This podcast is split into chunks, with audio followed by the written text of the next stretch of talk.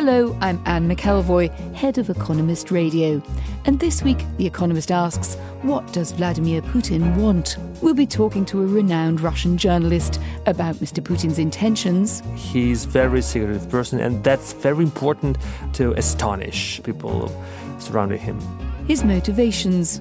He thinks he's not the aggressor. He thinks that he is under attack and he's trying hard to protect himself and protect Russia. And the secrets of his staying power. Loyalty is the most important criteria when somebody is appointed to any position. My guest today is Mikhail Zygar. He was the founder and for five years the editor in chief of Dozhd, an independent TV news channel that offered a rare alternative to official Kremlin narratives within Vladimir Putin's Russia. He left Dozhd in 2015 and has written a book, All the Kremlin's Men, an exhaustive account of the penumbra of power that surrounds Putin, the product of interviews, both on and off the record, with some of the most powerful people in Russia. Mikhail joins me now. Здравствуйте, Mikhail. Добрый вечер. So, we're going to start in English with our central question. Vladimir Putin has been the rising force of 21st century politics in Russia, has a finger in, in many pies in global politics. But what does he actually offer and what does he want?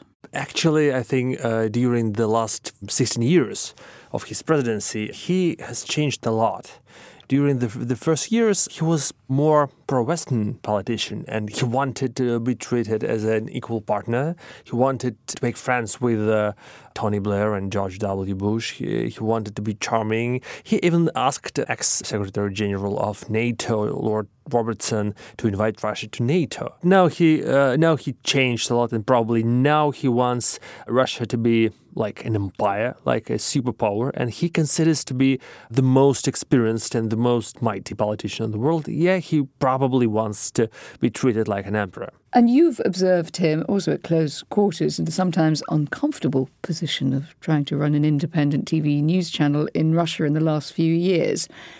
What do you think the secret is that has made him powerful and made him able to consolidate power? That's the secret of Russian bureaucratic machine. All those people working for Russian government, for Russian state, that, that army of Russian bureaucrats are willing to guess what their boss wants them to do, and they're trying to start implementing their decisions even before it um, uh, it was taken. So that that's a natural habit of Russian bureaucrats to. But to that's true, and that was also true, I suppose, when I was covering Russia in the 1990s. But something changed, didn't it, from Boris Yeltsin to Putin. Now, to some people, it's as simple as saying he's a KGB guy. He came through that machine. He was ambitious, bit sidelined in the KGB, and he fought his way through and used the same techniques. But is that the whole answer to your mind? Probably not. Uh, during the first term, he offered security and wealth in exchange for some political freedoms. And Russian society was happy with that high oil prices and new prosperity that, that has never been experienced before. Now the, the situation changed. Now he is offering that feeling of national pride instead of some part of uh, previous wealth. And the feeling of national pride was missing, especially after the deep psychological trauma uh, felt by many Russians uh, in the beginning of 90s. After the collapse of Soviet Union, after that terrible economic crisis felt uh, during that decade, and feeling of humiliation that was felt by many Russians. Tell me a bit about your own engagement with the Kremlin Kremlin. This is a, a book that, that's full of uh, lots of stories, some of them quite small, but often very telling about how the Kremlin operates. How much access were you able to get? I'd have thought you'd been in quite an uncomfortable position running an independent TV news channel at a time when the grip on media was tightening. Yeah, exactly. I, uh, I've never worked for any state uh, television or state newspaper, but I, I started writing the book in um, 2007 when I worked for for, pri- for the best Russian uh, newspaper, Kommersant, and that was my idea to explain what were the real reasons of what was happening, and I started collecting that off the, off the record interviews with top Russian politicians, with people from uh, Putin's inner circle. Some people didn't want uh, to talk to me. So, some people were persuaded by my mantra. I was repeating uh, for, for them that I'm trying to write not a biography of Putin. I'm trying to write an unbiased book that is probably could be mm, useful for Russians who are going to live in 100 years. They won't know the motivations. They won't know what was inside the heads of today's people in Kremlin. And some sources of mine were persuaded by that. Well, give us a picture and use an example or two from your book, if you like, of how that circle of power operates. Because the, the thesis, at least as, as I read it, was that this was now much less about a grand strategy for control, the empire building, but much more about surviving moment to moment, a kind of court politics. Exactly, and uh, sometimes pe- people didn't know what direction they are going to. Probably one of the most important moments was the Orange Revolution in Ukraine. That was uh, 2004, when Putin supported Viktor Yanukovych, pro-Russian candidate for uh, for Ukrainian presidency, and that was exactly the same year when governance elections in Russia were cancelled, and that's why a lot of Russian politologists and political strategists went to Ukraine to earn money from that electoral campaign. And most of them worked for Yanukovych's camp. They were reporting to Putin that everything is uh, is under control, that Yanukovych was going to win, that that's okay, and certainly, no doubt, we uh, we are successful. And after it didn't happen, they couldn't tell that they've just stolen all the money. They couldn't uh, confess that uh, they were so ineffective and they underestimated the unpopularity of Viktor Yanukovych. So they explained that the enemy had invested much more. The West supported uh, Orange Revolution with its money, with its uh, technologies, and they explain that that's a part of uh, anti-Russian conspiracy. And how has that circle changed for the outsider reading your book, and I'm familiar with some of the names from my time in Russia, but they, they changed quite a lot. And I think even some of them changed subsequently. Sergei Ivanov, the very powerful chief of staff, was dislodged from his job just a few months ago by Mr. Putin. And yet, in your book, he's almost set up as the guy who really pulls the strings, who uh, gets rid of all sidelines. Dmitry Medvedev, uh, who might have been a, a possible challenger as someone Mr. Putin had supported as prime minister. How do you make sense of all of this? It's it's really very simple. Speaking about Sergei Ivanov psychologically, he was trying hard not to do anything during last four years. Uh, after he um, after he uh, didn't become uh, Putin's successor in 2007, he did his best not to make any new enemies, not to make any new mistakes. So that was his personal will to be relieved uh, out of uh, his position in Kremlin. And now he's the happiest man in Russia. He retains all of his privileges, his salary, his security guards, his um, residence but his official position is assistant to president for ecology. So he, he's visiting national parks and um, and seeing leopards he loves so much. This is my kind of sacking. Let me just tell my employers that right now. If I have to go, that's the way I'd like to go with the with the leopards and the bodyguards. But if we look then to what this kind of court politics means more broadly, Mikhail, I mean, do you think, for instance, that the West's concerns about an expansionist Russia based to great extent on what's happened in Crimea and Ukraine, are correct. Do you think that Vladimir Putin would ever engage a full scale war? Certainly not. Putin is not ready for the war and uh, he doesn't want a war. That's only war of words that, that is going on in Russia for, for almost two years.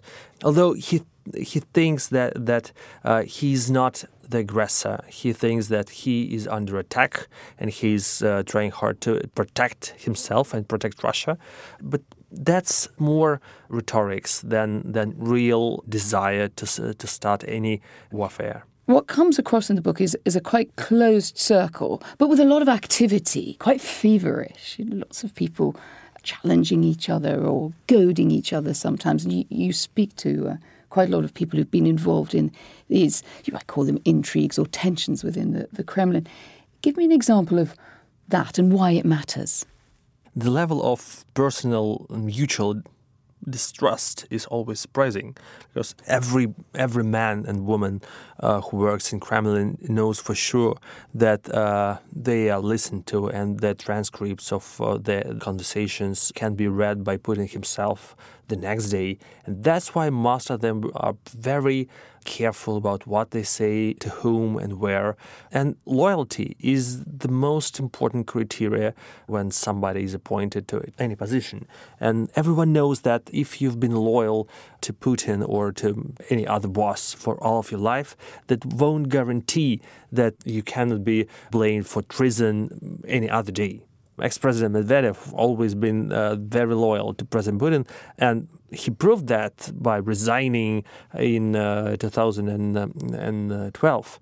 Uh, but even he was suspected to organizing or inspiring public protests in 2011 to 2012. And do you uh, believe there's any truth in that? No, absolutely not. And any way back for Medvedev? Actually, Medvedev still believes that he's going to be the next because after he resigned, Putin promised him that now that's his term and that's Medvedev who is going to be the next president. So nobody believes in that except for Medvedev himself. Do you believe you've got your eye on the successor?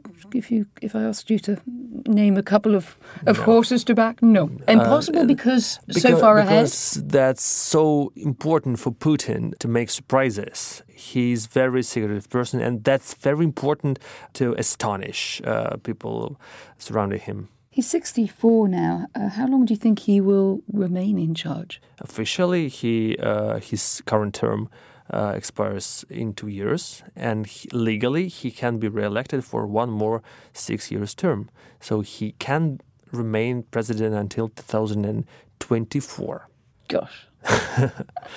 you think that's likely to happen? We that, get you back that, in 2024. That can that can happen, but. Um, it's sometimes very unexpected things happen. I suppose that he's going to, to run again in two years, for sure. And what would it take, do you think, to dislodge him? Was it an opposition party or even a movement that wasn't necessarily seen as pro liberal democracy, but some sort of movement that was not Putinism? Is that now possible? No there is just no sign of any threat to current political regime and there is nobody who can lead any protest movement and there is no atmosphere in the society. There is no political process. People are waiting for for something uh, to change. As for now, the majority of, of Russian population are quite satisfied with the feeling of national pride, with uh, foreign policy, with Putin himself, and the economic crisis that that has started is not that strong. It has not affected the everyday life. And do you think that Putin and his allies worry about election results? We know they have a good deal of control over the elections, but the results for United Russia in the latest local elections were not particularly strong it has constitutional majority in the parliament. The latest result was really impressive, although there are suspicions that the latest Duma uh, election was kind of rigged, but still that was very good result.